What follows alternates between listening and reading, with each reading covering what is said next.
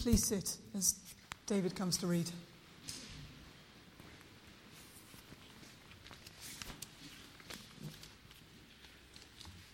Reading today is taken from Matthew chapter 6.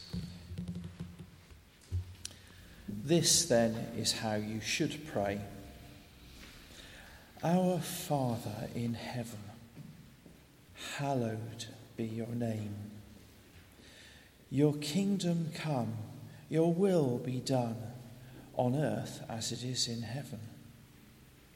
Give us today our daily bread and forgive us our sins as we forgive those who sin against us. And lead us not into temptation, but deliver us from evil. For the kingdom, the power, and the glory are yours, now and forever. Amen. This is the word of the Lord. Thanks, Thanks be to God. I'm just going to quickly pray for Pads as he comes to speak to us. Oh, thank you, Joe. Heavenly Daddy, let your words flow through Pads. And Holy Spirit, give every single one of us here ears to hear and a heart willing to receive what you want to say to us. Speak your words through Pads and help each of us to grow in knowledge and love of you. Amen. Amen. Joe.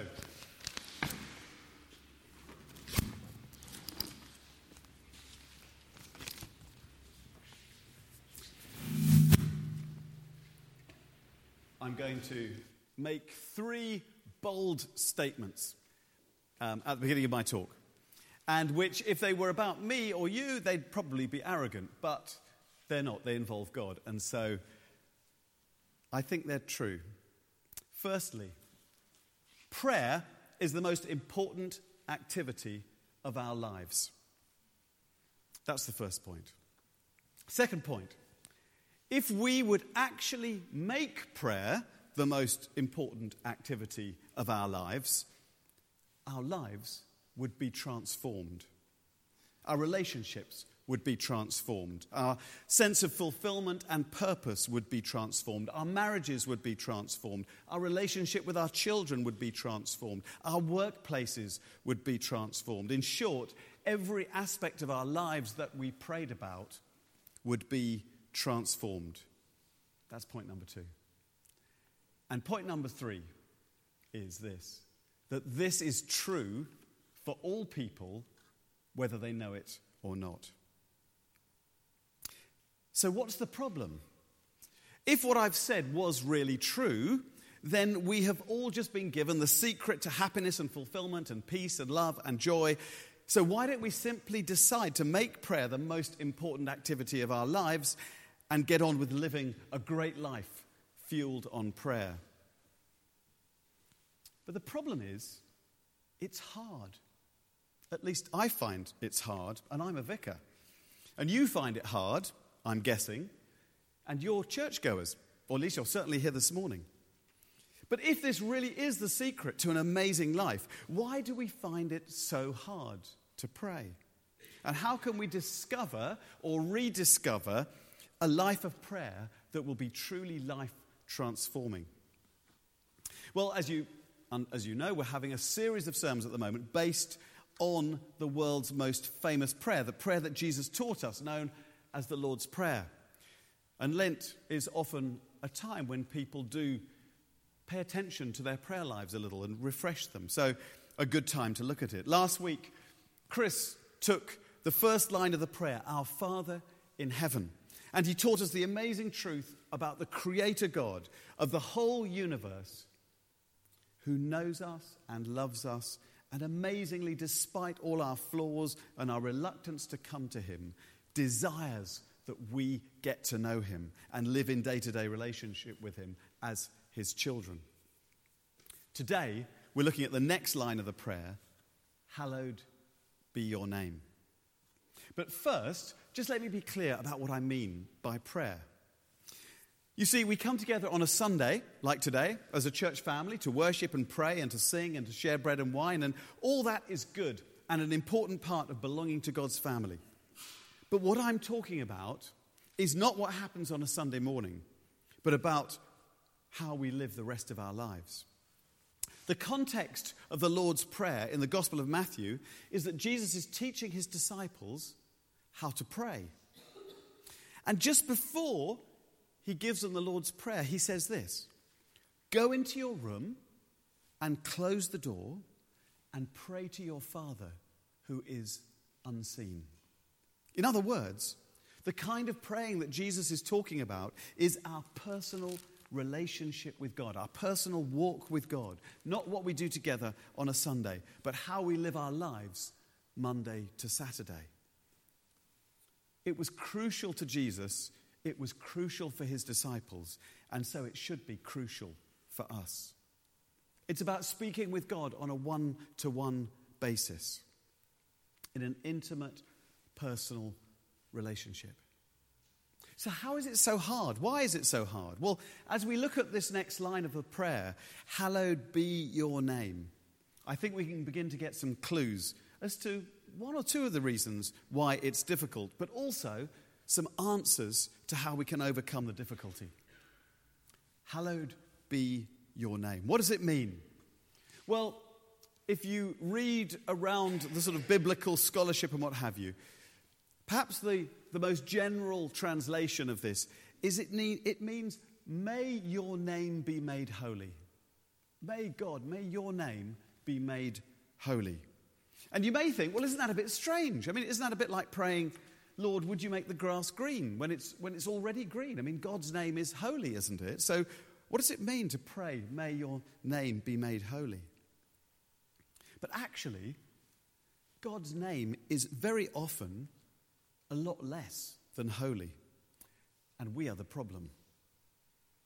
The problem is that God's name, in other words, his reputation, is held in the hands of his people, of his followers. And our sinfulness, our lack of holiness, often gives him a bad name. It's obvious, isn't it, with an extreme example like a priest convicted of child abuse highlighted in the recent film Spotlight, which tells the story of the exposure of what had been a widespread cover up of such abuse in the church. God's name is far from holy when things like that come to light. The prophet Ezekiel writes in chapter 36 of God's anger and sadness at the conduct of Israel, saying, I had concern for my holy name, which the people of Israel profaned among the nations where they'd gone. God wants his name to be hallowed, to be made holy by his people. Now, it would be easy to point to those big things and to say, well, that's nothing to do with me. But actually, every time we live our lives in a way that's not honoring to God, we profane his name. We make it less than holy. And this is one of the reasons that we find prayer hard. One of the reasons we withdraw from God is that we know that as we come into His presence in prayer, we become more aware of the ways in which we fall short of His holiness, the ways that we've messed up, and we'd rather not be reminded of those things. If you're a child who's broken one of the rules of the house, you tend to avoid your parents. You tend to shut yourself upstairs in your room because you know that in the presence of your parents, you're going to feel guilt and shame about what you've done. If you've let down a friend or a relative whom you promised to visit or to help out in some way, the tendency is to avoid them or put off contacting them because you feel guilty. How much more do we flawed human beings feel reluctant to enter into conversation with the God who created us when we know it will mean facing up to the ways that we've let him down? That's one reason, one major reason that we avoid or put off or perhaps even rush through our prayers the awareness of our own shortcomings before God's holiness. So, what are we to do? God is holy, we are flawed, prayer is vital, and yet we avoid it. What's to be done? Well, I think that often our struggles in relating to God are more about our wrong understanding of the kind of God he is. Despite knowing the theory, we still cannot quite bring ourselves to believe how much he loves us. We're like the prodigal son returning to his family, hoping for nothing more than to be given the position of a hired hand, not realizing that the loving Father wants to rush out with arms open and welcome us back into his family as full sons and daughters, as children of God. And so, the reason we can come to a holy God despite our shortcomings is that he first came to us. He knew we would never be holy enough in ourselves. He knew we could never keep his commandments. He knew that however hard we tried, we would never be good enough. And so he first came to us in the person of his son, Jesus Christ, who lived a perfect, holy life and died in our place on the cross in order that we could be forgiven and set free. There's a simple but powerful illustration of this that we use on the Alpha course to help people to understand how we can come to a holy God. And it's drawn from the prophet Isaiah from chapter 53, verse 6, which says this It says, We all like sheep have gone astray. Each one of us has turned to our own way, and the Lord has laid on him the iniquity of us all. And this is the illustration. Let this hand here represent you and me. And let this book I'm holding here represent our sin, all the ways we mess up, the things that we've done wrong. And the problem is that our sin creates a partition, a block between ourselves and our Heavenly Father. It cuts our communication, if you like. But this verse addresses it. It says, We all, like sheep, have gone astray. Each one of us has turned to our own way. But the Lord, and imagine this hand, is Jesus. Jesus is perfectly free, completely holy, lived a sinless life, has perfect communication with the Father. But it says that the Lord has laid on him the iniquity of us all. And you know, the reason, the only time in Jesus' life that he was cut off from God was on the cross. That's why he shouted, My God, my God, why have you forsaken me? Because our sin that he was carrying cut him off from God. But the point is, do you see where that leaves us? Because he's taken our sin, despite our flaws and, and all the things that we've done wrong, we're now free to have a relationship with God, to communicate with God, to come into His holy presence. We can come to God, the creator of the universe, without shame, without guilt, without feeling not good enough, not because we are good enough, because we aren't, but because in Jesus we are made good enough. In Jesus we're forgiven, we're loved, we're welcomed back into the family where we were always meant to have been, and we have access to the ear of our loving Heavenly Father who speaks to us. That's why we should pray. Because when we pray with the right perspective, far from being made to feel guilty, we're released from guilt and shame. You know, I was really struck by a Radio 4 program I heard yesterday when I was driving back from Burfield in the car. And it was, um, they were interviewing a, a well known uh, Irish novelist called Marian Keyes. And um, she sounds like a really lovely person, and I'm sure she is. And yet, she expressed something that really struck me. She said this I'm riddled with shame, even at the best of times. She went on to say, For me, deep down, I'm perpetually uneasy. And then, interesting for an author, she created a new word here. Unfulfilledness, she said, is always going to be in me. But I've learned not to beat myself up about it. I've learned to accept it because it's just the human condition. And, and, the reason I was so struck by it is because it was like she was talking about me 20 years ago, before I came to know and love Jesus. I, I, I could never shrug off the shame about some of some of the things that I'd done in the past. I was always casting around looking for something that would give me fulfillment in life and never finding it. Now, of course, this doesn't mean that she's unsuccessful. She sold millions of books. In worldly terms, she's a huge success. But by her own admission, she's not fulfilled. She's riddled with shame. She's perpetually uneasy. And the reason I really sat up and took notice was her conclusion that there's no answer to the problem, that it's just part of what it means to be human. And yet, I stand here as a witness this morning, and I'm sure that many of you would agree with me. And I can say that since coming to faith, since Jesus coming into my life, being filled with the Holy Spirit, I don't carry that shame anymore. I know God's purpose for my life. I'm not uneasy anymore. For the last 15 years, I've lived the most fulfilled life I've ever known. Now, I have no idea what, if any, religious background Marian has, but I felt so sad for this lovely lady that she'd apparently given up on the quest for peace and fulfillment. I wanted to shout at the radio, Marian, try Jesus, try prayer. Maybe I should write her a letter. I don't know, but what I, what I do know is this coming into God's holy presence is not a recipe for feeling shameful or guilty, it's the route to healing.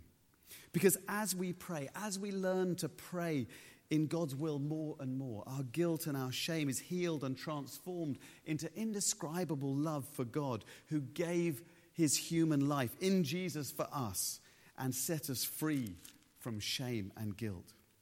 So I want to challenge us all this morning to pray this prayer, the Lord's Prayer, every day, perhaps several times a day, and use it to pray into every situation because it will transform it. Do you know, when I was, when I was in business in, in the year 2000, I changed jobs. I went as general manager to a small software company. And the office atmosphere was terrible. People swore all the time. They took God's name in vain all the time. They backstabbed each other all the time. They gossiped all the time. It was the worst office environment I've ever come across in my life. And I dreaded the Monday morning staff meetings. I really dreaded them. But it was just around that time that I came to faith. And I had a very salient experience of putting my newfound faith into practice. And I, I didn't know where to go, so I started to pray. And I didn't know many prayers, so I, I prayed the Lord's Prayer. And I, and I said, Lord, your kingdom come in this office. You, you, I want your name to be hallowed in this office. And you know, after a bit of time, things began to change. People started to swear less. Then one of the office staff got really, really ill, dangerously ill. Her name was Angela. And everybody in the office didn't, didn't really know how to handle it. And I just felt a prompting from God. And I got everyone out of their offices and off their desks. And I said, Look, Angela's really, really ill. We need, we, we, we need to do something. I want to pray for her. And I said, I don't know whether you pray or not, but I gathered them all together and I said, let's pray. And we prayed. And as a result of praying for Angela in that office, the whole atmosphere changed. In fact, almost from that day on, people stopped taking God's name in vain. They stopped swearing. They stopped backbiting and, and, and so on. It was extraordinary, the, the power of doing that. And you know, it's true that not everyone changed. One or two people actually handed in their, their notice in the next couple of months. I think they decided that the writing was on the wall. Our Father in heaven. So I want to challenge us to pray this prayer. And as you pray it, Pray, Our Father in heaven. Remember what Chris taught us that while He's the creator of the universe, He is Abba Father, a close, intimate Father who loves us and wants to know us and wants to, us to get to know Him. And when you pray, Hallowed be your name, don't rush it. Remember, He's a holy God who wants His name to be made holy through the holy lives lived out by His people. That we can come into his presence precisely because in Jesus he sacrificed his life so that we can come into his presence. That the more we do that, the more he will make us holy, and the more his name will be made holy through us. Do you know in Jesus' day, um, and even in Orthodox circles today, Orthodox Jewish circles, they're often reluctant to use God's name at all, just in case they use it wrongly. Jesus changed all of that. In, in calling his father uh, Abba, encourages us to call God Father. And you know, just in case any of us have any problems with the name Father, Jesus called himself so many names and associated himself with so many images that almost anyone can relate to him. I love J. John's take on this. He says that God in Jesus calls himself the bread of life so that bakers can relate to him the living water so that plumbers can relate to him, the light of the world so that electricians can relate to him, the cornerstone so that architects can relate to him, the hidden treasure so that bankers can relate to him, the life so that biologists can relate to him, the door so that carpenters can relate to him, the great physician so that doctors and nurses can relate to him, teachers so that educators can relate to him the lily of the valley so that florists can relate to him, rock of ages so that geologists can relate to him, True vine, so that horticulturalists can relate to him. Righteous one, so that judges can relate to him. Pearl of great price, so that jewelers can relate to him. Wisdom, so that philosophers can relate to him. The word, so that writers can relate to him. The good shepherd, so that farmers can relate to him. The Alpha and the Omega, so that scientists can relate to him. The King of Kings, so that royalty can relate to him. The way, so that traffic wardens can relate to him. The truth, so that politicians can relate to him. God is longing for all of us to relate to Him. He wants us all to come into His presence in prayer. So this morning I'm asking you to respond, not as it were here in this place, although I'd love you to. If you want to be prayed with after the service, come up for prayer ministry. But wherever that place is for you, which Jesus refers to when he says, Go into your room and close the door and pray to your Father who is unseen. That's where I'm challenging you to be. If you find prayer difficult, as I do, there's no better way to start than praying our Father in heaven who wants us to come into his holy presence and pray, Hallowed be your name, because his holiness transforms lives that are unfulfilled, perpetually uneasy, riddled with shame and guilt, into lives which are full of faith and purpose and love and hope. And if you don't try it,